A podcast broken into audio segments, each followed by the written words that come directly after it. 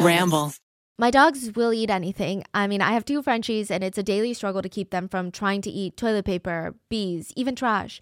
My dogs have no idea what's good for them, and you know, that's okay, because their job is to be cute. My job is to take care of them to the best of my ability. That is why I only buy the farmer's dog dog food. Think about it. Most dog foods claims it's made out of whole ingredients. But then why does it come in the form of these very crusty pellets? But dogs will eat anything you give them, even dry kibble. Most dog food claims that they're made out of whole ingredients, but when I stare at these dry kibbles, it's very hard for me to see the whole ingredients. And I always had to mix in bone broth or water because it would be so dry that my dogs would eat too quickly and they would hack it up. It just didn't look tasty. The farmer's dog believes that all dogs deserve to eat real fresh food. That's why Farmer's Dog dog food is made from whole wheat and veggies and gently cooked in human grade kitchens to preserve nutritional value. It makes me feel so good seeing my dog's little tails wagging. Sometimes Mango's entire butt will shake when it's time for their dinner because they know and I know that they're eating fresh, healthy food. It genuinely looks like human food. I've noticed such an improvement in how shiny and soft their coat is, and their breath doesn't teleport me into another dimension anymore. I can see the veggies in their food. I mean, my dog always gains a little bit of weight this time last year just because they move around less when it gets a little bit colder. So I feel like it's very important to always watch portions in the winter months. The farmer's dog makes it easy to monitor my dog's portions. Our dog's meals arrive in pre portioned, ready to serve packs, which is super convenient. All you need to do is tell the farmer's dog about your puppy or your dog, and they'll deliver personalized, vet developed recipes for as little as $2 a day. And you can adjust the recipe selection, portion sizes, and delivery cadence according to your needs and schedule. Get 50% off your first box of fresh, healthy food at thefarmersdog.com slash mango. That's 50% off your first box at thefarmersdog.com slash mango. Bada bing, bada boom. Welcome to this week's mini-sode of Rotten Mango. I'm your host, Stephanie Soo, and I have a question. How many secrets can there be on one boat? I feel like we tried to answer that question with a Murdaugh family murder case. But this one, there seems to be even more questions than there are answers. Just listen to this. There were six people on the boat that night. One of them was Tang Mo Nida, the A-list Thai actress. She had starred in countless movies, countless TV shows. She was a household name. Her manager and her lifelong friend was on the boat, and four very, very, very wealthy socialites. Some of them, they were not just very wealthy, they were very powerful, very well connected. Some say that one of them had connections with the chief of police. At least that's what the rumors are. There's a lot of rumors, by the way. There's a lot of whispers on this one. There's whispers of inheritances, affairs, wills, allegations of someone trying to sell the A list actress to a high powered politician in Thailand. So when six of them go out into the tumultuous river that night and only five of them make it back alive, it seems like the questions are never ending, not to mention the shady police work. And it seems like with every development in this case, the secrets are only getting darker and it's getting infuriating. So, as always, full show notes are available at rottenmangopodcast.com. And I just want to say I was really hesitant to do this case. It was highly requested. I got a lot of emails on it, and I just felt like with the language barrier, the potential culture barrier, maybe I'm not like the best one to cover it, but I feel like if there's at least one person out there that hasn't already heard about what's been going on and is outraged by this case, maybe it'll get more eyes, more pressure. Maybe the police will get their shit together. Because sometimes I do believe international pressure could be more powerful international outrage. You know, you feel like the whole world is watching this one police department. Mm-hmm. It's a lot. I think that they need this type of attention because it is such a shady, shady story. And this is really recent, by the way, and I just feel like I don't really do a lot of recent cases, but the fact that they're letting this happen the way it is is infuriating. So, with that being said, a lot of my research was done using Thai sources that I had translated into English, which you guys know is great, but there's a lot of room for mistranslation. So, please let me know if that happened, and also let me know if there's information that I'm missing from this episode. I tried to dig up as much as I could, but considering that I don't speak Thai, I feel like there's gonna be a lot more information out there. And there's also a really an amazing Indonesian YouTuber that I'm following now because of this case. I suggest you guys follow her too for all the newest updates, but just her videos are themselves are amazing. Her name is Nessie Judge. She did three thorough videos on this case. Just a little side tip though. Her videos have English subs, so it's a lot better than turning on the English auto generated captions. Just use the subs. She's a huge YouTuber. I love her videos. So, with that being said, let's get into the story. Gaddick and her friends were making their way back to the boat. They had docked it on the beach when they left, and now that they're back, they're looking up and down the shore. Nothing. The freaking boat is gone. It's been taken. Gaddick was annoyed, frustrated. I mean, today's just not her day. It's not going well for her. All of her things are on that boat. I mean, she's confident that the boat is going to come back, but until it does, she's got to wait. She's got to wait for her stuff. She's got to wait around at this beach doing what? A minute turns into another and another, and she had to wait till well after midnight to get her stuff back and leave, which is, you know, annoying. I imagine her to be thinking about this one on her way back home, about how inconvenient it was, but how she did at least find some comfort knowing that her precious material items weren't missing. Her precious belongings weren't missing. You know, missing like her best friend and her boss, Tang Nida. Sure, one of her closest friends had fallen off the boat that night and was now missing, but at least she had her purse. That's what matters, right? So let's talk about Tangmo Nida. Tangmo was one of the most famous actresses in Thailand. She was a very, very well beloved person, not just by friends and family, but honestly, it seemed like the whole nation.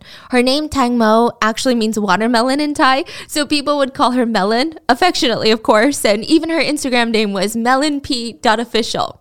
And with celebrities, I don't know why. I just, I really like to know how they became one, like how they became a celebrity, because typically it's a wild story. So, did you guys know Charlize Theron? She was on Hollywood Boulevard, not trying to make it, but she was in line at a bank uh-huh. fighting with the bank manager. She was yelling. There was an issue with her account. She was upset. This is not acceptable maybe she was being a Karen. I love her, but maybe she was being a Karen. And she's in this argument, and behind her is what I'm assuming a very long line of annoyed customers that are just trying to finish their errands.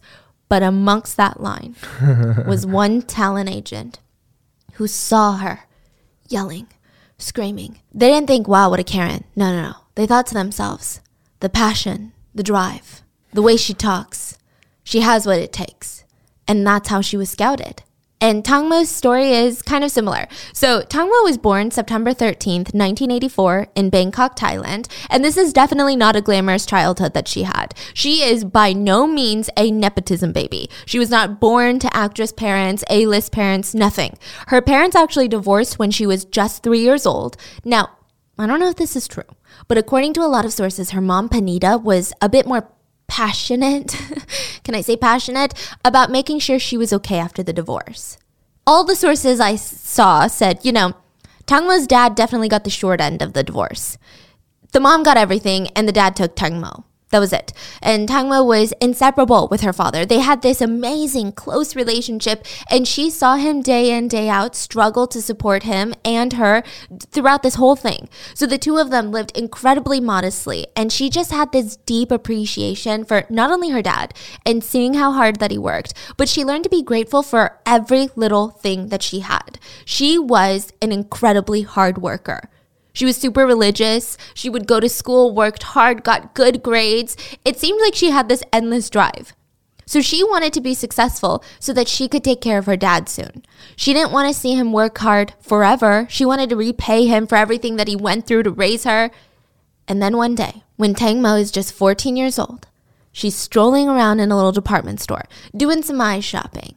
And someone comes up to her and is like, Hi, uh, I know you're 14 and this sounds crazy and this is weird, but I work for a modeling agency and here's my card. I would love for you to give modeling a try. Look, you have the look. You might be perfect for it. Just think about it. You know, nothing serious. She went home and she thought about it. Which, side note, Jennifer Lawrence was scouted like this. She was on vacation in New York City when she was 14, got scouted by an agent. And like all love for agents, but do you guys just stare at passing 14 year olds? Because I don't know love you, but like maybe you should be on some sort of watch list. That's kind of creepy. So Tangmo probably thought, okay, you know what? Why not? Even if I get one job and it pays a tiny, tiny bit, that's one less worry on my dad's plate. So let me do it. It turns out the agency was not a scam, it was very safe, and they were very, very real. And it happened that Tangmo, after her very first gig, fell in love with modeling and acting. It was exhilarating. She was a natural at it. So by the time that she's 18, it's 2002, She goes to participate in the Miss Teen Thailand contest, and she must have really been well received because afterwards she made her first official debut and booked a supporting role in a big TV series. So this is in 2003 when she's only 19 years old. After this, I mean, most people would only assume that Tangmo is going to go ahead with her career and try to book main roles, right? No, not Tangmo. She still wanted to have an education to fall back on. So after this, she goes to college to get a degree in social studies and even becomes a certified nursing assistant. So all this is to say, she's incredibly hardworking, very intelligent, and honestly, very, very smart. She's practical, not just in the academic sense, but in the real life sense. So now that she had all of this done, she decides to full heartedly follow her passion now. She signs on with Thailand's seventh TV station, aka Channel 7 in Bangkok, and she starts starring in Thai TV dramas. She worked there for 11 years. I mean, obviously, she must have loved it. But w- what's a celebrity without their scandals? So, this is in the mid 2010s. Tangmo had one of her very worst scandals ever. It was over the fact that she spoke her mind about Thai media. She expressed negative opinions about the press, even a little bit of anger, maybe. So now listen, I tried to look into it and I don't know who or what she was calling out or if there was some other nuance to it. I'm sure that there was. But it always boggles my mind when back then celebrities used to complain about having no privacy. Yeah. And people would be like, but we pay your bills. Mm. So I want to know everything about you. Yeah. yeah, so I feel like it might have been that situation, or maybe it was a legitimate scandal. I don't know. Okay. Now, regardless, Tangmo apologizes publicly and she's back in the good graces of the press and public. This was one of, you know, her worst scandals. So that's kind of saying a lot. And in 2014, Tangmo cancels her contract with Channel 7 and she starts venturing out to see what else is out there. For an independent actress that's already established a name for herself, maybe maybe it's time to finally do her own thing, have more control over her art and her skill. And everything starts going well. She starts starring in lead roles, movies, TV shows. She even had a role in Bangkok Love Stories Innocence, which aired on Netflix. It seemed like her career was unstoppable. She had been doing this thing for 24 years at this point. So she's an A list celebrity. She's got a dedicated group of supporters. She's well loved. And she's already starred in about 38 Thai dramas, 7 TV shows, a few movies, and went on to win a number of Thai awards. But 24 years in the spotlight is a long time. And things are definitely going to happen. Professionally speaking, there wasn't a lot going on, but personally speaking, Tangmo's personal life was a little bit trickier than her career. She was close with her dad, but he was later diagnosed with cancer, and Tangmo was with him all the time. She posted on Instagram from her father's bedside, and you could see that it was clearly taking a toll on her. He ended up passing away in 2021. Tangmo's mom also came back into the picture, so they actually started reconnecting when Tangmo was in her teenage years. So she hadn't really seen her mom since she was three. And it said that this kind of had a strong strain. I mean, even when you're reconnecting, can you imagine? Your mom leaves you and just pops back into the picture, you're bound to feel some type of way. But after the passing of her dad in 2021, it said that they got immensely close. Her mom was maybe her support system during all of that. This is her remaining parent. She feels a lot of love and a lot of, you know, devotion to this parent. And on top of the family drama, which I mean, isn't really drama because families are all wild, right? So it's not even that scandalous. Tang Mo had a very, very public relationship. In 2013, she got engaged to a fellow Thai actor named Tono. People were going crazy over this. They were shipping the couple. Oh my God, this is the next power couple. All of that. They were like, I want this type of love, you know, that type of vibe. The two of them seemed to be happily engaged for two years, and I'm sure everyone was anticipating a massive wedding with tons of celebrity attendees. They were excited. But in 2015, out of nowhere, it seemed, fans were so confused because they suddenly announced that they were breaking up. I mean, this is a huge couple. Their breakup was getting nationwide media attention. People were curious because there were no rumors recently, there were no scandals. It just, you guys were so happy. What happened? I think it's normal to be curious, right? But then, of course, you're going to have people on the other side of the spectrum, like the total opposite side, that are like, I'm dying to know what happened. I will do anything to expose the rumors, the scandals. I want to know everything.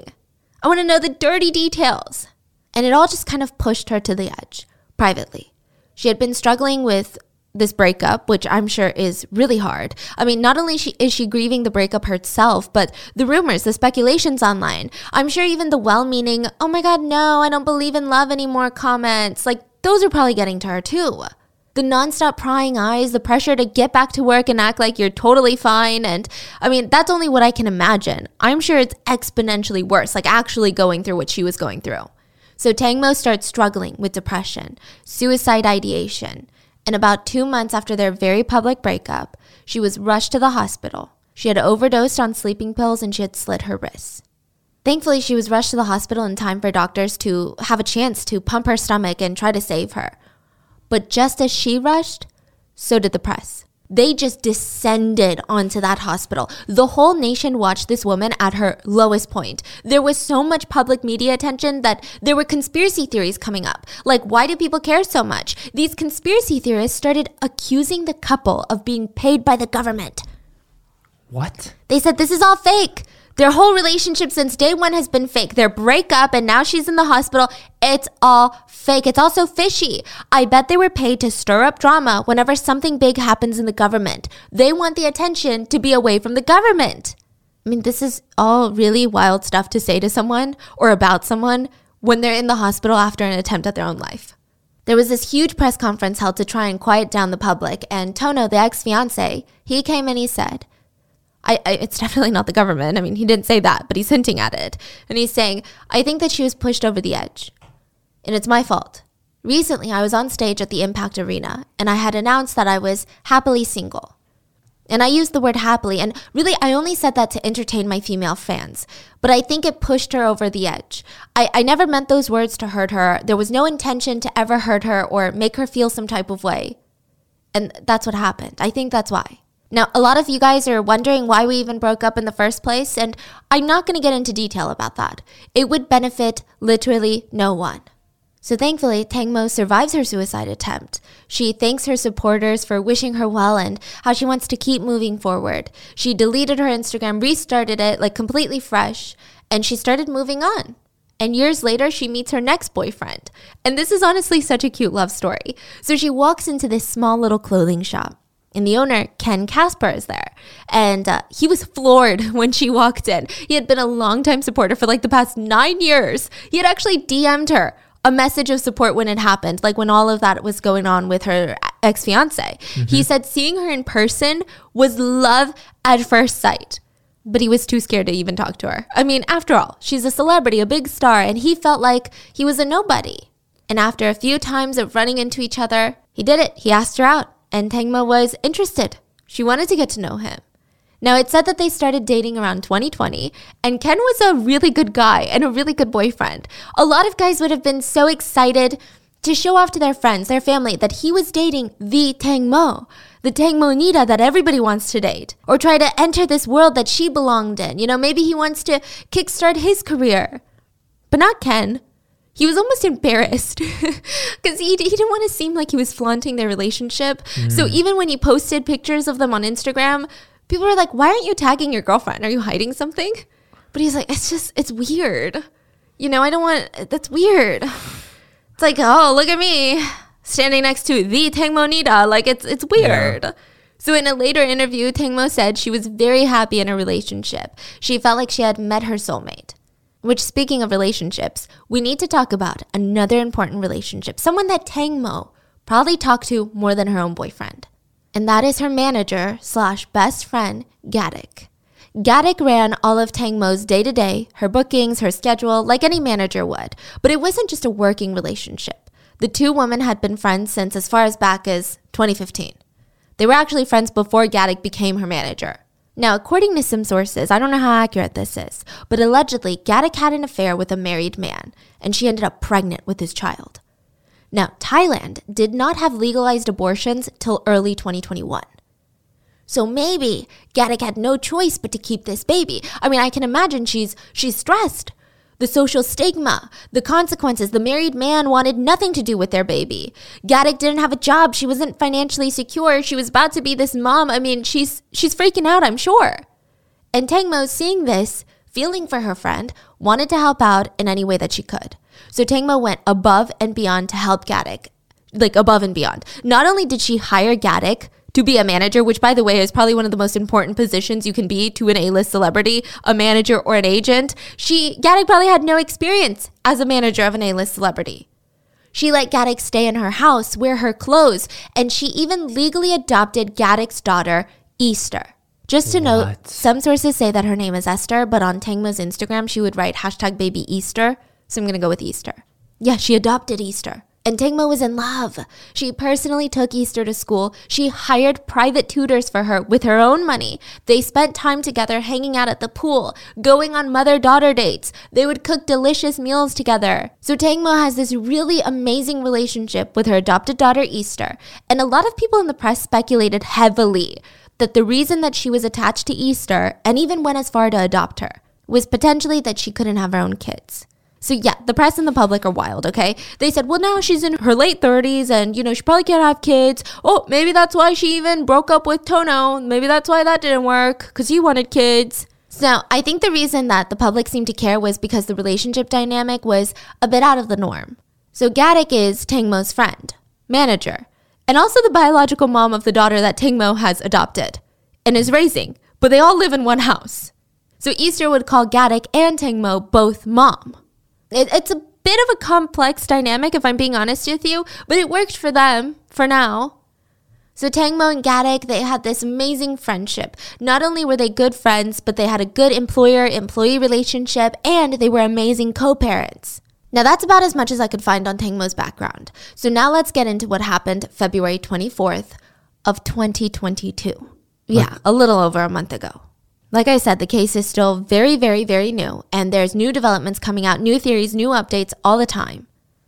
Now, the night of February 24th of 2022 was supposed to be a fun one, at least in theory. Tangmo and Gaddick, the manager, as well as five other people were going to go on a speedboat on the river. So you're like, okay, who's all there? This is a very important question. To be completely transparent with you, I am still at that stage in my life where if you tell me, hey, something's gonna make you feel better or something's gonna make your skin clear, I'll probably be like, give me the clear skin.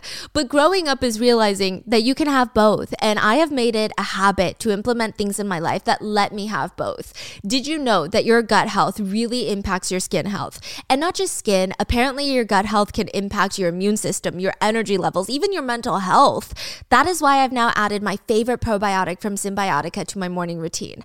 It sounds weird to say, but Cymbiotika's health supplements are now part of my skincare routine almost. If you guys don't know, Cymbiotika is a supplement company that only uses clean, premium ingredients in its formulas. No seed oils, no fillers, no additives, no natural flavors, and no artificial ingredients. Cymbiotika also formulates all of their supplements for optimal absorption. For example, I love their vitamin C so much, which is also really good for your skin if you didn't know. Everybody loves it. I mean, it's probably the most popular vitamin C amongst all of my friends and family. We love Cymbiotika. Their vitamin C is formulated with liposomal technology, which basically means the vitamin C is delivered to the part of your digestive tract where it can be optimally absorbed. And I just love throwing one in my bag on the go, especially when I'm traveling. Cymbiotika makes it so easy to stick to a routine, not just because of their supplements being great and tasting great and making me feel great, but also because they get delivered monthly. That means I never have to worry about refilling my supplements or running out, and it's just so easy to pause a delivery or add a new supplement to my delivery.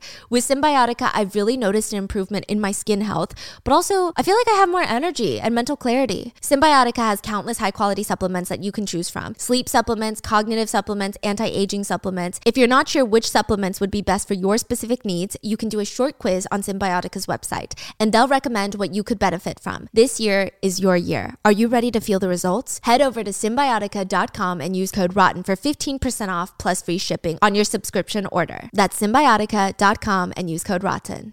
I don't really like doing chores around the house, I'm gonna be honest with you, and I especially used to hate doing laundry. It was just one of my more tedious tasks. It takes so much time, and I often feel tempted to not even bother sorting out my clothes. But I've been trying to motivate myself to get a lot more organized, and I finally found a way to make doing my chores so much more interesting, so much more engaging. And that's by listening to audiobooks on Audible. You guys know me, there is nothing like playing a good psychological thriller. So obviously, that's what I've been listening to. I'm currently listening to The Housemaid by Freida McFadden. The main character, Millie, is out on parole and she's desperate for a job. She doesn't have any money. She's living out of her car and she gets this opportunity to be this rich family's housemaid.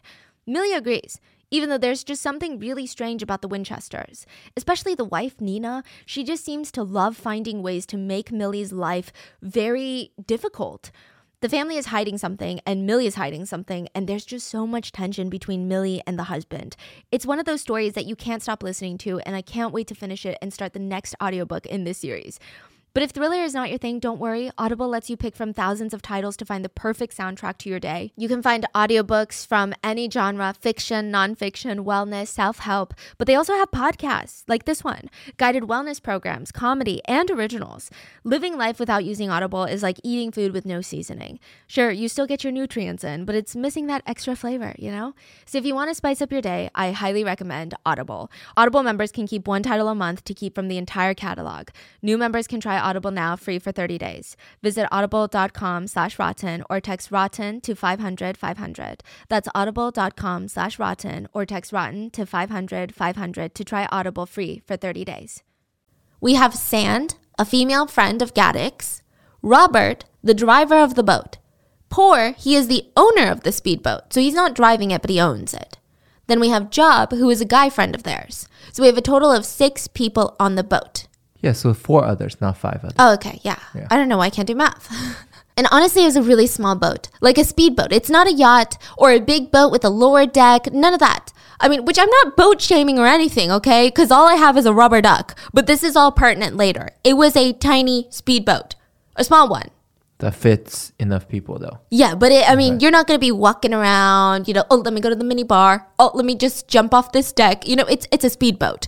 Okay. Now, the night seemed to start off relatively normal, or at least it seems. Tangmo posted on social media and she's wearing this really cute one-piece swimsuit. So it's like a bodysuit. You know what a one-piece swimsuit is. And according to her friends, she wasn't wearing a life jacket because she wanted to take pictures of herself. This kind of rubbed me the wrong way because it makes it seem like, oh, Tangmo is so vain. She'd rather, you know, post pictures about herself than care about her own safety and her own life. But none of them were wearing life jackets. So, no, it's not just Tangmo wanted to post pictures, so she's not wearing a life jacket. None of you guys were. So, anyways, this video gets posted, and at first glance, it's a super normal video. She's sitting on the back of the boat, she's got a glass of wine in her hand, and she's singing along to like a soft, soft, romantic song playing in the back Posted where? onto her Instagram. And she's sipping on that glass of wine. And, you know, as the song comes to an end, she takes a moment to look out and appreciate the view. And at first glance, again, it seems normal. It seems happy. She's interacting with the camera. She's singing. She's smiling. She's drinking wine. But, but some people, and I'm, I'm sure hindsight adds to this, some people think that she actually looks really unhappy. Sure, she's singing along, she's smiling, but when the music dies, she looks out into the distance and her smile fades away a little bit too quickly. Now, I see both sides. You know, when I first saw the video, I was like, okay, this is so normal. But then I read the comments and I'm like, okay, let me go back and see the video. And now I'm seeing all of these things. It looks like something's on her mind. Maybe she's not fully happy. And at the end of the video, she starts touching her hair. And people are like, is that a sign? Is she, you know, asking people to help her? So, okay, the reason that this sounds crazy is because her hair is tied up into a sleek ponytail. There's not much hair in her face with the wind of the boat. Now, it's not like she touched the hair near her face like most people would on a boat. At the end, she grabs her ponytail, her long ponytail, and starts kind of uncomfortably swerving it around.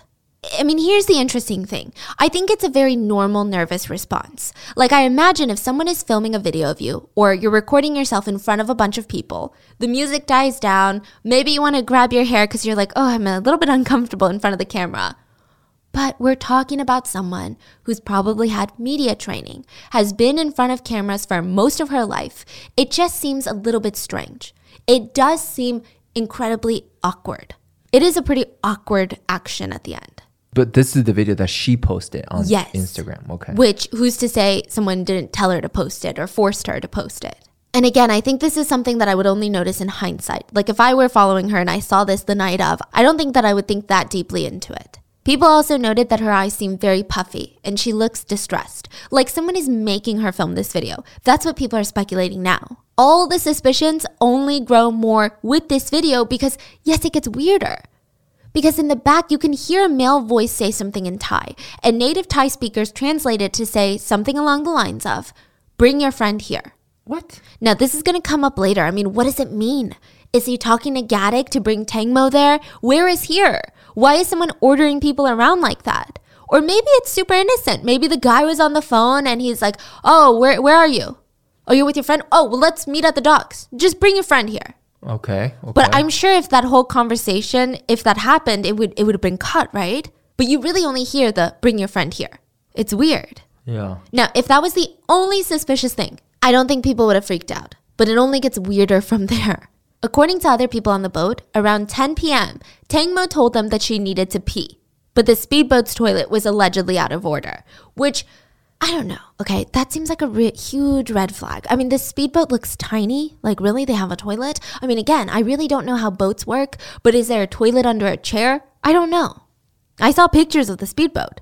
There doesn't seem to be an enclosed space big enough to have a toilet and a bathroom from what I can see, but again, I don't know anything about boats. So either A, the boat doesn't have a toilet, or if it does, it's broken. Either way, there's no toilet for Tangmo to use. So let me ask you this question, especially for anyone that typically doesn't urinate standing up. So let's say you're on a speedboat and you need to pee. Do you A, ask the boat driver to take a quick detour and dock somewhere so you can pee? B, you try to hold it in. C, you try to pee off the back of a moving boat. Um, I would say ninety-five percent of people will hold it in or Yeah. park somewhere, right? Yeah. Or D, which is do literally any other option than option C. Who is going to pee off the side of a moving boat, especially if you can't pee standing up, especially if you have to squat to pee? Who's going to do that? Like squat on the edge. Yes, so hover your butt over the edge of a moving speedboat. That makes Zero, Zero common sense. sense. See, this is what drives me crazy. like. Can about you see yourself doing that? Absolutely not. I think I would rather hold it in and accidentally pee myself than attempt to pee off the back of a moving speedboat. Yeah, because it's you can slip really easily. No, Yes, so easily in the middle of like this pitch black area it's so weird. where there's other people around. Yeah, it's bizarre and I hate crimes like this and I hate I hate stuff like this when all of a sudden everyone the the police just expect everyone to throw out their common sense and they're like, "Hey, we know that 99.999% of you would never do this and this is like so far-fetched. If you told this in a Reddit story, they'd be like, "Why would you pee off the that's impossible." But we're like, "We want you to believe it." So according to everyone else on the boat, Tangmo chose option C. So they said that she was already sitting in the back of the boat with her friend Sand. And according to Sand, Tangmo's plan was to squat down and pee over the edge of the back of the boat. Yeah, later we're gonna get into every single reason why this is the most ridiculous thing that I've ever heard in a little bit. So the way that Sand said that it happened was um there's this little platform at the back of the speedboat. Do you know what I'm talking about where you can kind of stand around? Yeah. And um Sand decided that she was going to lay on her back with her knees up, Uh-huh. literally head touching the back of the boat and then her knees are going to be propped up. And she was on her phone. She's looking up at the sky on her phone. And then Tangmo is going to grab her shins and hang off the side of the boat. So Sand is So laying it's like there. a two people operation. Yeah, which is really dumb because there's literally handles at the back of the speedboat. Yeah. Why would you grab someone else's foot? Yeah, so she's grabbing her, you know, shins apparently and hanging off the edge of the speedboat and urinating. Now, according to Sand, this is all happening while the boat is moving, and Robert, the driver, was moving a bit too fast. He makes a sharp turn, and the turbulence of the boat causes Tangmo to lose her grip on Sand's leg, and she falls off the boat. Sand said she immediately started calling out for Tangmo and starts looking for her in the water, but the water current is super strong. It's a river. And it's so dark for her to see anything at all. So they all start freaking out, and she's like, Oh my God, Tangmo's in the water, Tangmo's in the water. Now you can imagine that most friends, because they've got cell service, okay? She uh-huh. posted a video, you can call 911. They would call 911 at this point, but not Tangmo's friends. They supposedly just kept searching on their own, even though they could have more people out there looking, more experienced people who might have a protocol, people with bigger boats, lights, everything, maybe even a helicopter involved. But they said that they just used their phone flashlights and looked for themselves for what they claim was a good solid two hours No. before they finally contacted a rescue team. Sand later says, Well, I wasn't that worried because I just assumed that she swam over to a neighboring boat and asked them to you know, take her to shore. So close to midnight, a rescue team is contacted. Now, again, I feel like I'm making a lot of assumptions here, but I just kind of figured most friends would wait for the rescue team and the police. They would wait and they would help. But instead, they all just kind of go home. Not only do they go home, they actually make a pit stop before going home. CCTV at a nearby gas station caught them all gathered in the parking lot and talking about something. Shut. Up. Obviously, we have no idea what they're talking about, but it's hard to imagine them talking about anything else other than what just happened. Maybe they're trying to get their story straight. Maybe they're just talking about it. Which, you know, if you want to talk about it, why don't you stay and talk about it with the police? To make things even fishier, police could not get in contact with the five people who were on the boat until the next day.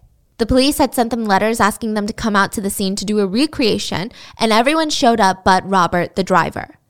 Now, it's speculated that Robert didn't come because he didn't have a license to drive the boat, so maybe he didn't want to tell police that. Unfortunately, when the police get there around midnight, they're not able to locate Tangmo right away. It was too dark. Her body was actually discovered a full 38 hours later on February 26th. She was found less than a mile from where she fell into the water, near the pier, which, by the way, the pier is a super populated place, and there were a lot of other boats on the river that night. The police gathered the witnesses and asked what they saw, and one fisherman said, Oh, I saw the speedboat. Oh, yeah, they were driving way too fast. They were over the speed limit without a shadow of doubt. Teenagers that happened to be boating in the area said, Oh, yeah, we saw the speedboat too. It's going really fast. And then, you know, we actually saw the speedboat make this really sharp turn and then make three circles around the water. The first circle was very fast. And then the two slower circles came right after. It looked as if they were looking for something in the water. Because why are they circling the same spot in the water?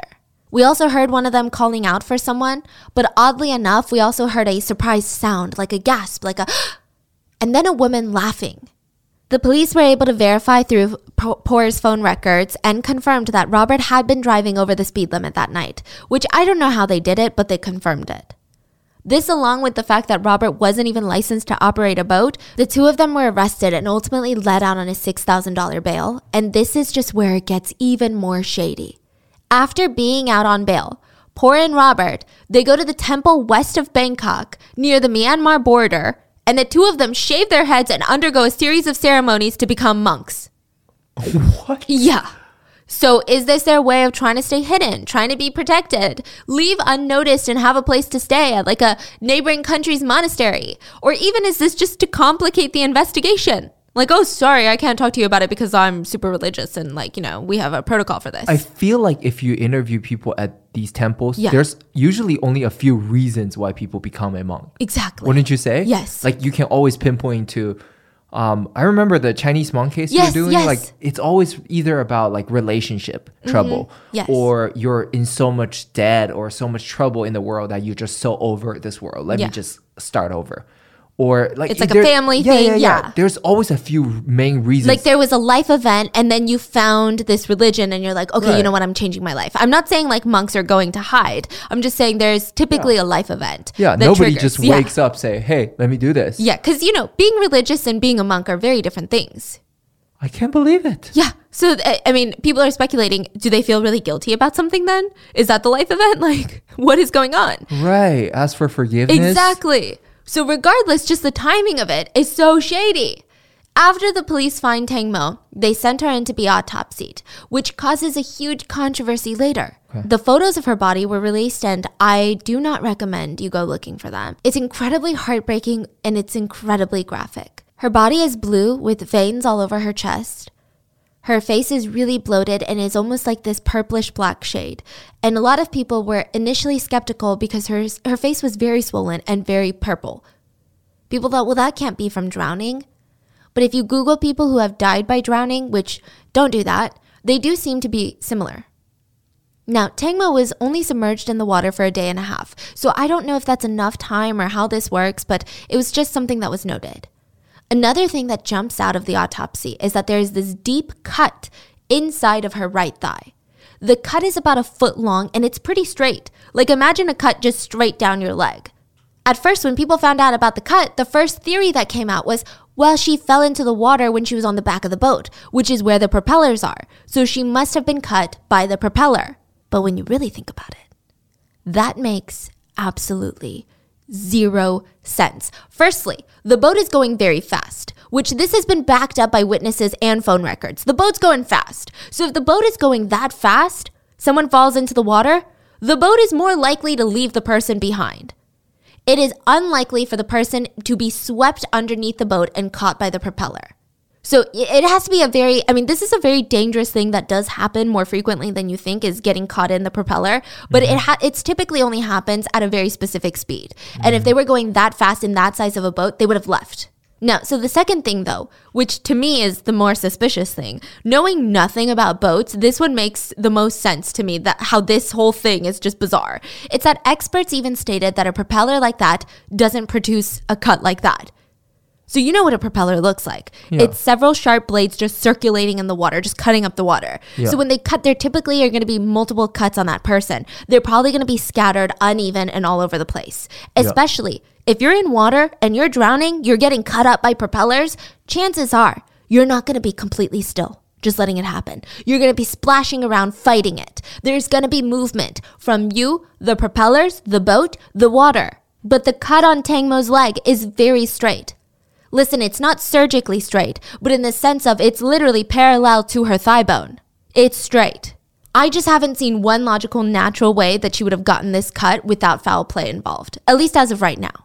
Medical examiners said that they were unable to determine whether or not she had this cut before or after she died, but they do know that the cut was not the cause of death, at least not directly. So, directly speaking, it didn't sever any arteries. She didn't bleed to death. But assuming that she had this cut before her death, before she fell into the water, which seems to be the case, they said it would be nearly impossible for Tangmo to swim in the pretty turbulent river water.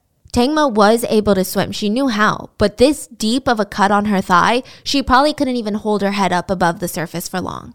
Oh. She would have succumbed to exhaustion. So the autopsy also found sand in her lungs, which means she was alive when she was thrown into the water. So her cause of death was most likely drowning.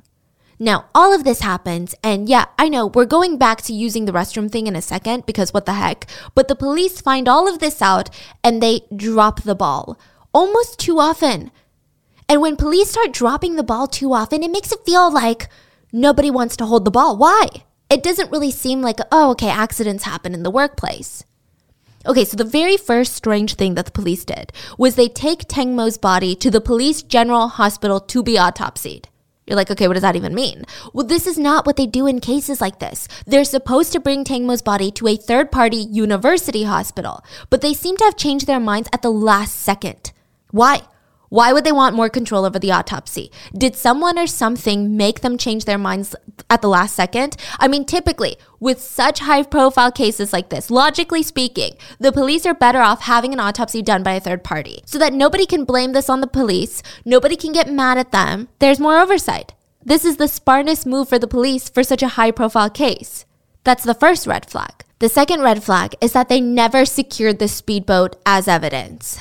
They probably thought about it because they decided against it. Somebody even put police tape around it. So someone had the forethought of, oh, maybe we should secure the boat a little. Nobody stood guard. They didn't bring the boat in as evidence. They just left it parked at the dock. Technically, anyone could have come at any point during that night and just tampered with evidence. The police, however, did take the boat propeller as evidence. They took off the propeller, took it with them. And you're like, okay, fine. At least they kept the propeller, right? Well, later, they wanted to use the same propeller to recreate the reenactment of the scene. So during the crime reenactment, the police reattach the propeller, but while they're out on the river, the propeller falls off into the murky river water. So this is causing more outrage. So now that you have to get volunteer divers to retrieve the propeller because the police are under so much heat. But things only get stranger because the propeller that the divers retrieve is a different brand than the propeller that was originally on the speedboat. So this could mean one of many things. Did someone switch out the propellers? Did they accidentally get the wrong brand? Like, did the divers switch out the propellers? Did the police switch it out? Maybe someone swapped out the propellers when the boat wasn't secure. I mean, that explains why they had the wrong brand. Think about it. You have no choice but to use whatever spare propeller that you have laying around. Maybe that's an option. Regardless, someone did a horrendous job. So again, we've got way more questions than there are answers. The third massive red flag in the entire investigation is that the police did not do a physical exam of the five people on the boat. They didn't even talk to them for like 24 hours, but they also failed to do that physical. And this is so important because even if you looked at the media pictures of the five boaters in the days after Tangmo's death, some of them had scratches, bruises. Sand had a scratch on her forehead. One of the guys had a large bruise on his arm. Job and Por even asked the media to delete their photos, the photos that showed them with these scratches and bruises. So after these pictures start circulating online, everyone's outraged. The police are like, okay, fine, we'll do a physical exam. But at this point, a few days had passed, so any bruises, any scratches, you can't attribute it to the incident. I could easily say, no, I actually fell down the stairs, and there's no way to disprove that now. Listen, I don't know if I'm the only one, but one of the biggest red flags that stood out to me is the fact that the police accepted this peeing over the edge of the boat theory. Did they try to recreate that? Yeah, they did. There's even a picture that I'll link in the show notes. But I mean, okay, for argument's sake, let's say the speedboat really did have a toilet and it was out of order. Because I mm-hmm. don't know. Okay, that alone was a big red flag to me because I'm like, I feel like there's no toilet on there. But I digress. Tangmo was wearing a very, very cute one piece swimsuit. Now, some of us have worn these types of swimsuits before. It's like a bodysuit. I mean, some clothing bodysuits, they have buttons at the bottom, so you can just unclip it, use the restroom without taking the whole thing off. But swimsuits, they don't have that. Oh my gosh. So you have to take the whole thing off? Either you take the whole thing off, which is typically what you do when you're in a swimsuit, or yeah, I guess you just maneuver it around. You just like lift it off your body and then spread it to the side. What do you do? I take the whole thing off because you know what swimsuits are made of? They're really uh, elastic material that stick onto your body. So to kind of snap it to the side is you're going to pee all over your hand, you're going to pee all over yourself. It's just not a pleasant experience. Yeah. Like I would not ever do that unless it was an emergency. there you go then. That, That makes no sense. Exactly. So we're supposed to believe that she squatted over the side of the boat while the boat was speeding down a rocky river, a tumultuous river, in the complete darkness, right over the back edge of the boat where the propeller is. I mean, that alone just doesn't make sense. But all the while that's happening, she's using one hand to pull her bodysuit to the side and the other hand holding onto Sand's leg. Insane. Freaking crazy. Insane. Also, if she was urinating like that and she fell into the river, it seemed like her bodysuit was in place during the crime scene pictures. Now, I mean, I guess someone could have easily moved it back. Maybe she used moved it to cover herself while she was drowning, but uh, again, both of these are possible. I'm just not buying it. It just to me it makes more sense that she went into the water with it in place. Now, on top of that, there's more to this.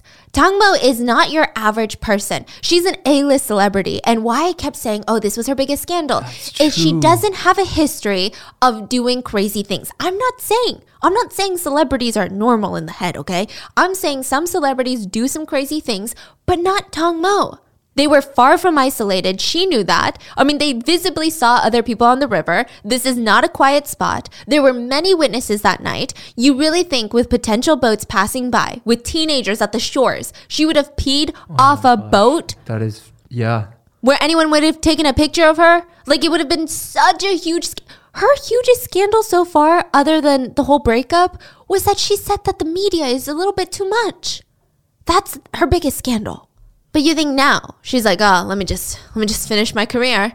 I mean, this feels like something that you would expect from someone who's younger or more recently famous. Tangmo at this point was 37. She's had decades of experience with the media. She knows how to avoid bad press. I mean, some people argued, well, she was seen drinking wine in the video, so maybe she was too drunk to think straight. Which again, I highly doubt it because I feel like that would have been some pattern of behavior that the public would have seen by now in the past couple of decades. But who was on the boat with her? Her manager, who would stop her from doing these things that would kill her career. And on top of that, there's a handle on the back of the boat. Tangmo could have easily grabbed onto that rather than Sand's leg. Like, why would she even hold onto Sand's leg to begin with? It's much less stable than the handle. Harder to grab. The handle is thin. It's it's a handle. You're supposed to grab it. But a leg, I mean, think about it. It's not you're not going to be able to grasp it completely. So anyway, the police I guess bought the story. These so-called friends after the incident, they start doing even shadier stuff, which you're like, how is that possible? Are they writing a handbook on how to be the most suspicious people ever? Potentially. This gives me very much Murdaugh boat incident flashbacks, but just how suspicious they are. And it's so out in the open, it's so blatant, they don't even try to hide it. For example, none of these quote friends called Tangmo's mom. I can't really judge the rest of them, but Gatik, who was the closest to Tangmo, who worked for her, had her daughter adopted by her, lived with her, wore her clothes, spent practically every waking day with her, had been friends with her for years, was her manager, didn't bother to call Tangmo's mom. That's so weird to me. Tangmo's mom, Panida, heard the news, reached out to Gatik to get some answers, and Gatik would not respond to her calls. So she makes it public, and everyone starts asking Gatik, well, why didn't you call her mom? You know, her daughter is missing. You don't call her just to kind of fill her in on things? That's yeah. her mom. And she said, I mean, she's not a scuba diver. Now is she? So why would I contact her? It was like the most heartless, what the? cold, what the heck response people have ever heard. So when Panida finally got through to Gatik, she asked her, Why didn't you help my daughter? Well, I can't swim. A blatant lie. I mean, there's literally videos of Gatik swimming with Easter on social media, which more on that later, okay? Now, in Gatik's interviews, she talked more about what happened that night. She said that she was looking for Tangmo in the water, but it was just too dark. They decided the best thing to do as a group was to dock back near the beach and call for help. But when they get back to the docks, after calling for help, the speedboat was gone. A search party had just taken the boat and gone out to look for Tangmo. Word started getting around. Passerbys were like, let's go look for this A-list celebrity. We got to save her life. They got into a local boat, started on their way. At which point, Gatik was annoyed because, as you know, her stuff was still on the boat. She said she had to wait for hours until the boat came back to get her stuff. And he, she said that during interview. Yeah. So when people asked her, okay, so if you waited for hours for your stuff and your purse, why didn't you wait for the police? Why didn't you wait to talk to them? She said she was tired and worried about Easter. Sure, your best friend is missing, and your daughter is in bed, safe asleep, probably with someone to care for her there. But that's who you're worried about? Also, she said that she went to go pray for Tangmo. So she left to pray. This is my favorite way to unwind at the end of a long day. I make myself some hot chocolate, I wrap up in my coziest blanket, and I become Detective June Parker. I don't actually become a detective, but that's how I feel when I'm playing June's Journey. You play as June, and the story starts with you flying from London to New York to investigate the suspicious murder of your sister and brother in law. But that's just the first in a very long line of suspicious murders. There's so many family secrets, twists, and you get to uncover all of these mysteries through a series of hidden objects games. Like you search for hidden letters or other objects that help you advance in the story. The storytelling in this game is impeccable. I mean, every detail is important. It stimulates you because you feel like a detective. The game takes June literally all around the world, from New York to Havana to Paris, and you get to meet all kinds of characters. I do not trust any new characters at this point because everybody seems to have a hidden motive. And as the story is progressing, you can learn about new characters as you collect bits of information to build your photo album. I also really love the dialogue in this game and just how immersive it is. There are some scenes where you really feel like you are Detective June. There's mystery, murder, danger, even romance. Sometimes it does get a little intense, so if I feel like taking a break from all the crazy plot twists, I go back to my little private island Okay, it's not little, it's actually huge. It's called Orchid Island, and I get to decorate it in any way that I want. I have a waterfall on my island, and I'm currently making a train station route. There's just something so satisfying about getting to color code everything and make sure all the pieces fit. It's such a cozy yet thrilling game. It's almost as satisfying as puzzling the pieces of June's family's mysteries together because, listen, I'm telling you, my husband will definitely find me on the couch later today playing June's Journey. Discover your inner detective when you download June's Journey for free today on iOS and Android. Let Tend Dental make your dream smile a reality. We offer a variety of top rated treatments, including Invisalign aligners. And for a limited time, Tend is offering $750 off orthodontic treatments. Offer valid through January 31st, so don't wait. Visit hellotend.com slash sale. That's hello, T-E-N-D dot com slash sale. And book your free consult today. And to try and win people over, Gatik said this, which honestly caused more backlash than anything else. She said, Why would I kill her and lose my source of income? I didn't help look for her because I was praying for her. The whole thing is so suspicious. On top of that, Gatik had kept Tangmo's cell phone, and she went to work deleting things. The police noticed that Gatik had deleted chat threads on their phone. Tangmo's followers noticed that after her death, her Instagram post count went from 2,306 to 2,299. So seven posts were deleted. According to mega fans who knew most of the pictures that were posted, some of the photos included Tangmo and Gatik swimming, photos of Tangmo's adopted daughter, a photo of a cat, and one of Tangmo and her friends. That's really good details that they should definitely look into. Exactly. But Gatik kept all the other pictures of her on Tangmo's Instagram. Just seven very specific pictures. I mean, it's speculated that she deleted these posts and chats that might interfere with her story, such as her telling Tangmo's mom that she can't swim. So when the police got Tangmo's phone back from Gatik, they noticed another thing and another detail that Gatik had changed. The night that Tangmo was killed, Tangmo and Gatik had taken a picture together on the boat. And behind them you see this big bridge and it's all lit up. The time on the picture says 9:56 p.m.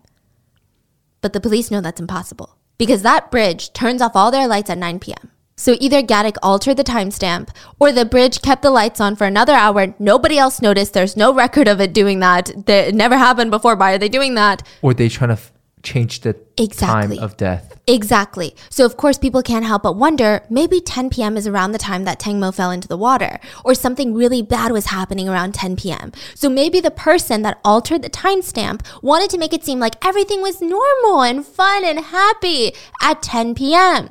They were all just enjoying each other's company, having lighthearted fun. So all of this is circulating online, and a friend of Tangmo, a singer, comes forward to say Gatik is lying about the whole thing. So the singer went by Bao TK, and she said that she met with Gatik at the docks right after the tragedy. Gatik was like, "You need to come meet me." And there's CCTV supporting her claim. So she ended up going there, and Gatik told her a version of events that was drastically different from what she later told the police. So the timeline for this is that Gatik talked to her right after the incident. So maybe she didn't have time to get her story together with uh-huh. all the other people allegedly. But Bo claims that when she arrived, all the five boaters were there and they were just there was this heavy silence amongst them. And this person is a singer, famous. Yeah, and she did not divulge what the actual events were. I, I'm sure she told the police. So how is it so blatant that nobody's getting in trouble? I mean, there's no answers. Who are these people? Do the police not care about an A-list actress? Because that to me is insane. Can you imagine? I mean, just think about all the fans, the supporters, the outrage, the drama, the media attention, the tabloids, the paparazzi. Like this is a high-profile case. Well, I saw some sources hint at connections between the other boaters and the police. Now, I don't know if this has been verified, since, you know, it hasn't been in every source that I saw, but it seems like Por, the owner of the boat, is allegedly the son of a very high up police chief. According to other sources, all the boat attendees other than Gatik are all from super rich and prominent families. So Job, the male friend, is allegedly the owner of a premium gentlemen's club, which, you know, it sounds normal. It's, you're like, okay, he owns like an entertainment venue, right? But when you think of a gentleman's club, when you think premium, you're talking about a lot of money, a lot of power, and potentially a lot of secrets. Because you think just normal civilians go to premium gentlemen's clubs? Mm. No, you're talking politicians, police officers, investigators, government officials. Sand is also a member of high society, and they all just overall have good connections. Speaking of Sand, she actually went live on March 1st on Instagram to address the rumors and the questions that people kept bringing up about her. She was the one that claims that Tangmo was holding onto her leg while she used the restroom. So, of course, people are going to have questions. I mean, that alone is just so many questions. Sand said, well, I didn't really see that she was going to fall because I was laying there using my phone. I mean, I was facing up into the sky. I wanted to give her her privacy, let her do her thing while she's using the restroom, and then I heard her scream. So I put my phone down and I tried to extend my hand to her, but she's already slipping and she was way too far for me to reach. At one point, she did grab my hand, but I let go because I felt like I was going to fall in. Which, by the way, is such a strange explanation and adds nothing to the story. Like, it doesn't clear anything up. Like, why was she peeing off the side of a boat? Like, nobody else is thinking that's weird? Sand also mentioned, which made me literally huff out loud when I read it, but she said, I mean, I thought she would find a passing boat and ask for a ride back to the beach. So that's why it didn't oh, look that hard. I mean, I'm. D- oh my god. I can bel I, Yeah. I I have no words. It's really one of those explanations where I have to sit there and be like, okay, am I weird for thinking that's weird? Because why is she saying it with so much confidence? Why is she saying this on Instagram Live?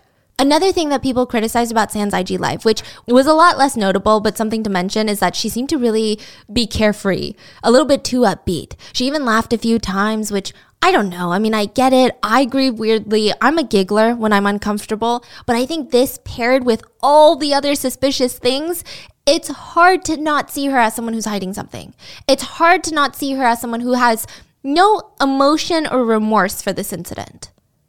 Speaking of hiding things, let's get into some of the conspiracy theories. On March 5th, the media leaked an Instagram chat between Gatik and a quote, mysterious man. Native Thai speakers actually translated the chats, and Gatik is thanking this man for helping her. To which he responds, You're always welcome. You've spoken to a lawyer, right?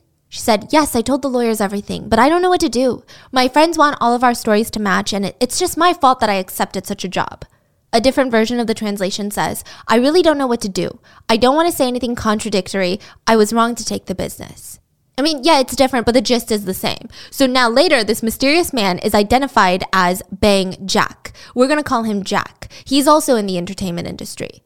He said that the screenshots of the conversation were leaked on his end. And I'm not saying that he leaked it himself, but it was, you know, when your speech bubbles are on the mm-hmm. right side. So mm-hmm. it was screenshotted like that. So maybe mm-hmm. he sent it to someone and they leaked it. Anyways, according to a source, Jack actually helped Gatik with some of her initial attorney costs to the tune of $10,000, only on the condition that she be honest with the police. He said that Gatik told him that she lied about the whole peeing story. It was all fake, according to Jack. Gatik told him that the friends all brought Tang Mo onto the boat because they were going to sell her. Not necessarily sell her, but sell her. Like she was not. Yeah, they were selling her. I don't know how to say it. She didn't know, Tang Mo didn't know until almost right after she posted her singing on the boat video. So this is what Jack claims that Gatik found a VIP guest who wanted to meet up with Tang Mo. He is a high ranking, influential businessman, and he was actually waiting for Tang Mo at a hotel near the river that they were going to dock at. But obviously, Tang Mo would never have agreed to this because we and everyone else assumed that this man wanted more than just to chit chat with Tang Mo. Let's be real.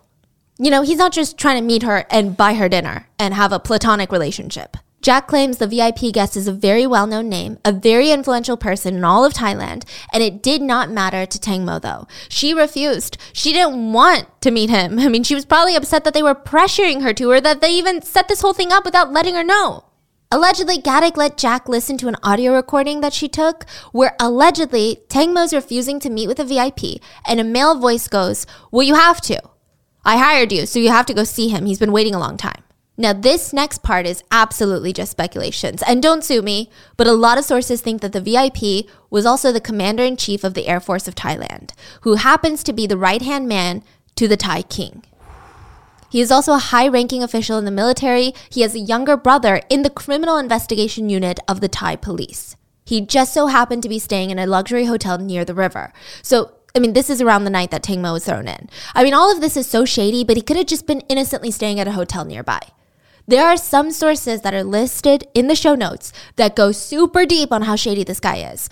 I just, I mean, I couldn't find, I couldn't back it up with a ton of other sources, so I left it out. If you're interested, it's all in there. I was also worried that the translation is off, and the last thing I want to do is accuse the commander in chief of the Air Force of all of Thailand of anything. So again, this guy could have literally just been having a staycation at a nearby hotel and now he's being dragged. Or allegedly, he could have been involved. Or he could have been a shady person who did other bad things, and maybe this isn't one of them. Now, all of this gets out along with some videos taken of the boat from that night. Now, the videos are super grainy, low resolution, low quality, filmed on a potato, but people swear that you can see the moment that Tang Mo is thrown off the boat.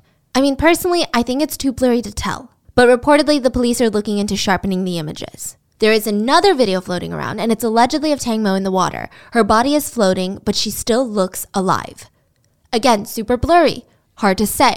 Then another video that shows two people sitting on the front of a boat, and one of them looks like they're hitting the other one with something on the head. So people allege that, oh, someone was hitting Tang Mo on the head with a, a wine bottle. Wait, who's filming these? Like just passerbys and CCTV. So again, it's way too blurry to really decipher what's going on. Just something to note I've been staring into studio lights and computer screens for like five years straight, so I don't have the best vision. It's gonna be linked in the show notes, but I mean, the videos are very, very blurry. To me, I could not see these things. But the mere existence of these videos led people down a few rabbit holes. The first theory is that people started speculating she was hit on the head with a wine glass, and one of the sharp glass edges had broken off, and they grabbed it, and someone had used it to cut her leg before she was thrown in. Because most likely, if her leg wasn't cut, I mean, her chance of survival was higher, much higher. The second theory is that some people speculated that the wine that she drank was drugged. Why?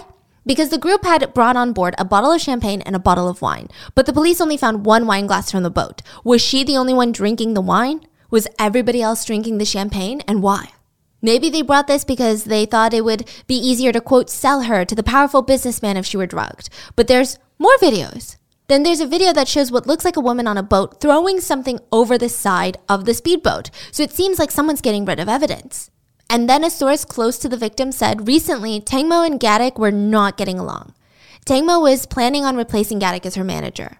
Gatik would probably be panicked about this. I mean, this is her only source of income. She had been living this lavish lifestyle, rubbing shoulders with rich and powerful people, thanks to Tangmo for years now. She'd probably have to find a new place to live. She'd been wearing Tangmo's clothes. She'd been she'd been accustomed to this, traveling a certain way, living a certain way, eating a certain way. And Tangmo was even taking care of her daughter. What would her life become? Would Gatik have to leave her daughter? Tangmo went as far as to put Easter into her will. That's how close they were. Which, yes, let's talk about the will. What? Easter at this point was only five years old, meaning that whoever was her legal guardian, what we can assume, at the time of her inheriting her part of the will would have control over that inheritance, typically speaking. And I say typically because we've never seen this will. It hasn't been leaked to the public, it hasn't been released to the public. So we don't know if there's, you know, stipulations of, oh, it's going into a trust, oh, it's doing this. We don't know. But a lot of people have brought this up as a motive for Gatik to want Tangmo dead. I mean, sure, you lose your income, but you're probably going to lose it anyway because you were going to get fired. And now, I mean, this way you get more money and you get full control over that money. I mean, how sad would that be? Yeah. Being such a nice person to take care of, like, imagine you are the receiving end. Exactly. Someone's here, even put your kid in their will. And then they just kill you. Yeah, it makes you Allegedly. think twice of Yes. trying to help someone. Yes. It's like the snake story we talked Yes. about. Now, the thing that gets me though on this theory is what about the other people? They didn't need money. They weren't in Tangmo's will. Why would they go along with it? They want to kiss someone's ass. I mean, these people allegedly might have more money than Tangmo. Yeah, they want to get on whoever's. They want to sell her, right? For example, uh, they want to get on So that they get their side. so they get selling Tangmo, and Gatik gets a will Allegedly, yeah. allegedly. It's a little bit weird. I mean, that part is like the only part that really gets me. Is like ah, I just don't know how the rest of the people fit into this. Which, by the way, Tangmo at the time of her passing had an estimated net worth between four to five million dollars. So she was really well off. Now, again, I don't know if she left a good chunk to Easter or if it was a smaller amount, but I mean, I can see how if someone was money hungry and they were in a position like Gatik and they had no heart, maybe that's why she wasn't so bummed out about her supposed friend's passing. The more popular theory that I've seen so far is that Tangmo's friends wanted to, quote, sell her to the prominent Thai businessman and something just went wrong. So those who knew Tangmo said she never used drugs, she never accepted payments to entertain businessmen, which is a very popular thing in all countries for celebrities to be propositioned, you know? That's true. Yeah. Yeah, everywhere. Okay, Yeah, so true. let's not make it a Thailand thing. Okay, this happens in every country with any A-lister. Basically, you can pay money and get any celebrity to your party. Yeah. Or to even like a private dinner. Yeah. Let's be real. Yeah. Yeah. I mean, it just it just wasn't Tangmo. She didn't like it. She didn't care that her wealth was growing slower than other A-list celebrities because she opted out of this. It just wasn't her thing. Those close to Tangmo speculated and alleged that potentially Gatik lured her onto the boat either for fun or for leisure or some sort of work networking thing. Maybe she's like, oh, come meet my friends like Por and Robert. Tangmo would have trusted her to go. This is her manager. Some sources allege that Tangmo didn't even know Sandor Job, who both of them have claimed to be her friend. But some of Tangmo's friends have come out and been like, I've never heard of that person. She would have told, like, I know all her friends. Which, by the way, if that's true, that's so suspicious. Considering why would you just meet someone and be like, hey, can I dangle on your leg off a boat to pee in the water? So the theory is that Gatik and the others arranged to have sold Tangmo. Either they drugged her with the wine or she just wouldn't cooperate, so they ended up throwing her overboard. Maybe a conflict, a fight Yeah. happened. So there's like a couple theories. Either she got accidentally hurt during a conflict, or maybe she got accidentally hurt because she was drugged up from the wine and they threw her into the water, or she fell into the water and they were all too scared to save her because, I mean, it was already revealed to her what they were trying to do. So by saving her, they would ensure their prison sentence or at least some consequences. Or maybe she wasn't drugged. She refused to meet with the VIP client. Someone got very angry, hit her on the head, cut her with a glass or a knife, threw her overboard so that they would just have no witnesses left to what they were about to do. So these seem to be the most popular theories. Now, Tangmo's funeral was scheduled for March 11th, 2022. And the first day of the funeral, Gatik showed up dressed in white, which is a tradition in Thailand, and a giant bouquet of flowers, and she had a card. The card said, I'm glad that I was at every stage of your life, and you are in mine too, sharing tears, smiles, laughs. And another card that said, You and I are more than friends. We are family, and this is very precious. You are with God today in heaven. Your smile and laughter will always be in my heart. Sorry I didn't take good care of you. But then after 15 minutes, she left. So people were shocked. I mean, it looked like she came to get a press pic, honestly. And then left without answering any questions to Tangmo's mom, Tangmo's friends, nobody. Which, side note, there was really heartbreaking moments at the funeral. I mean, the whole thing was heartbreaking, but this one moment, Ken, Tangmo's boyfriend, showed up and he had brought this ring. And he explained to Tangmo's family that he had been planning on proposing. And he had this ring commissioned long before everything happened, and he got a call that it was finished on the day of her funeral. He said even though he never proposed to Tangmo, he considered them married.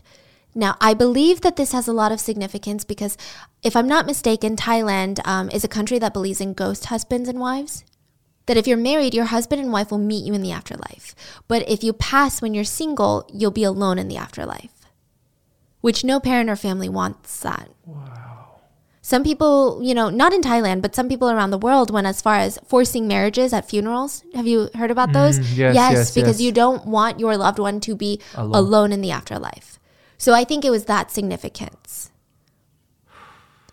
Now, Tangmo's ex Tono is also there, and he had been part of the search efforts when she was missing. And there are photos of Tangmo and Ken hugging tearfully at the funeral. Now, let's talk about Tangmo's mom, Panida, because yeah, it gets weirder. So, Panida said the day after Tangmo's body was found, she opened up her front door and she found a present just on her doorstep. It was a Metallica album signed with just illegible scribbles all over it. She couldn't read it, but it's obviously something. Some people think the present is a threat. Some people think it's a warning of Tangmo's death, that it wasn't an accident. But it gets interesting because Panida is someone who changes her mind a lot. So at first, she was very much on the side that her daughter was being sold by her friends, and an argument ensued that escalated in an accidental slash purposeful homicide. So let's ask you this. If you were a mother or a parent and you suspected a group of people of attempting to sell your daughter for profit and then accidentally or purposefully kill them, would you be able to forgive them? Especially publicly, especially so soon after the event? Probably not. Okay, now what if I told you in return you get $1 million? Huh. Could you do it? Still probably not. So, less than a week since Tangmo's body was found, Panida came onto Channel 3 to publicly forgive Por, the boat owner, and Robert, the driver. What? She said that they called her after her daughter's body was found and they apologized to her. They kept telling her that they wanted to take care of her. They promised to take care of her. It was a huge accident. The toilet was broken, blah, blah, blah. Aren't they monks? You're saying? Yeah, yeah. The monks came to her. So shady. Yeah. And eventually Panida took it. And on TV, she said, yeah, she actually said this. She said, let's say Mo, because she called her daughter Tang Mo, Mo. Mm-hmm. Let's say Mo earned 1 million baht from a TV series. If she lived 30 more years, I could multiply that sum by 30. This still excludes lost income from photo sessions as a model. Wait, what? So She's Panida, the mom, is calculating all the lost income because her daughter died. But that's not your income. What are you calculating? Exactly. That on top of that, and it's just, I mean, this happens in death sometimes, typically by attorneys who have no emotional connection to the victim, but not by a mom. Like, I've never, like, my mom would never, if I, do you know what I mean? I Yeah, just can't imagine a mom ever doing something like that. So soon after daughter's death, it just, it feels weird. She went on to say that Por promised to take care of her as well as Mo did. So she's forgiving him because she claims he was constantly reaching out to her and he knows that she's hurting. She said that she would accept compensation from Por, who promised to give her 1 million baht per year for 30 years, which would be roughly 30 million baht or $900,000. I mean, I can't help but wonder does Por feel bad or is he buying silence? You know, mm-hmm. I guess if you really want, you could argue, well, Por is really well off and he feels so bad and he's the owner of the speedboat. So Panida said that she forgave Robert because he just kept visiting to apologize, but she cannot forgive Gatik, who never reached out and they remained hostile. Panida blames Gatik for her daughter's death, and at one point she even said, I don't care that people talk bad about me because I'm already famous. I'm a celebrity mom. If my kid didn't die, I wouldn't have been famous. When you're a celebrity mom, wherever you go, people ask for photos. Never mind them, they can say bad things. I just don't care. What? Yeah, this coupled with the fact that she had shown up at her daughter's funeral with a pink Chanel bag worth $5,000. I mean, with the whole money acceptance, it wasn't a good look at all. But then soon after, she had a bit of a change of tune.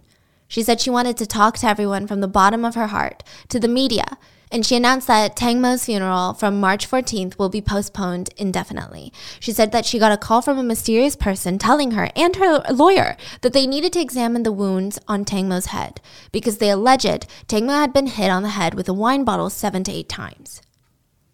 Some people who saw Tang Mo while she was being rescued reported seeing head injuries, allegedly. Now, there were injuries to Tang Mo's eyes, face, legs, and head. That's what they said. And because this case is so high profile now, the second autopsy of Tang Mo will be done by Thailand's well known forensic expert. It was performed March 17th. The full results aren't expected to come out for, I want to say, like in a couple days now. The medical examiner did shut down some rumors going around, though, such as the fact that Tang Mo's teeth were missing. They, they said no teeth are missing and that her head was bruised. They said her head is not bruised, nor is it wounded. But then on March 17th, the day of the autopsy, more news came out. An article alleged that Gatik and Por were having an affair, which is scandalous because Por is married and has kids. According to the article, they dated when they were super young, they were in their teenage years to their early 20s, and they just reconnected a few years ago. And they started an affair. Now, the two have come out to claim that they're just friends, but I don't know how that would impact Tang Mo. It just feels like there's a lot more secrets on the boat than we all thought.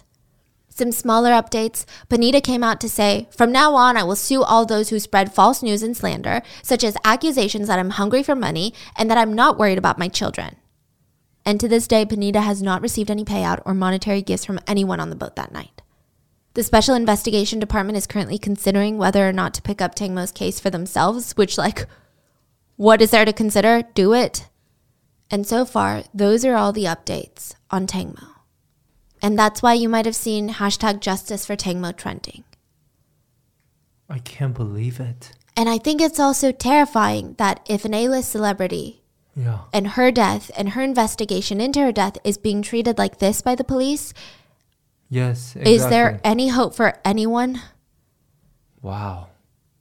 Yeah, I hope this gathers enough attention that we, we can finally know what happened. Yeah. Wow. I don't really have theories and I don't want to speculate. I just want to say in no world can I imagine any woman peeing off the side of a moving boat. And in no world can I imagine there being other women on the boat that don't stop her. It's just weird. So let me know what are your thoughts on this case and let me know if there was anything I mistranslated or got wrong or if you have any other things that you read and maybe you speak Thai and you know a lot more about the case, please let me know. And I will see you guys on Wednesday. Bye.